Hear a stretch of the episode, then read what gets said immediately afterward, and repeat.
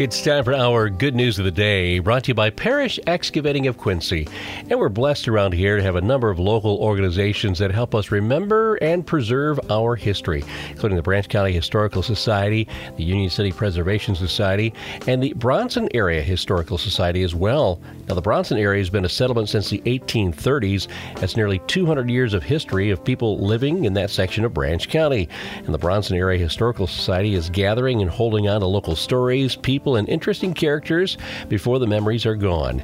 They say membership in the society is open to anyone who wants to join from Batavia, Bethel, Bronson, Gilead, Matteson, and Noble Townships, and Bronson City residents. One representative of each serve on the board. Society meets periodically to offer a program of interest to those who love to learn more about the past. They ask you to spread the word. For more information about the Bronson Historical Society, you can contact Linnell Esch at 369 3785. 369 3785. And that's our good news of the day, brought to you by the guys and gals at Parish Excavating of Quincy.